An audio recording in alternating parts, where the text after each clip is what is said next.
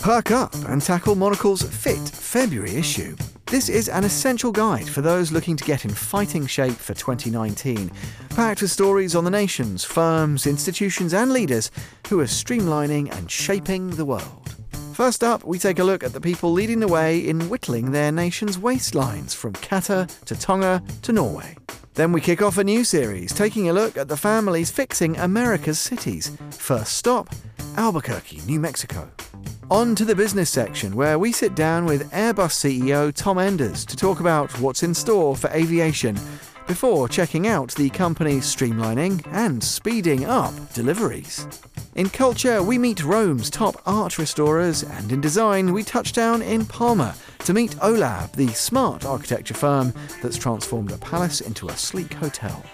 Then it's over to Madrid for our expo, where we explore the city streets looking for the secret of a long and happy life. Monocle's February issue is out now. Get your copy today or subscribe at monocle.com.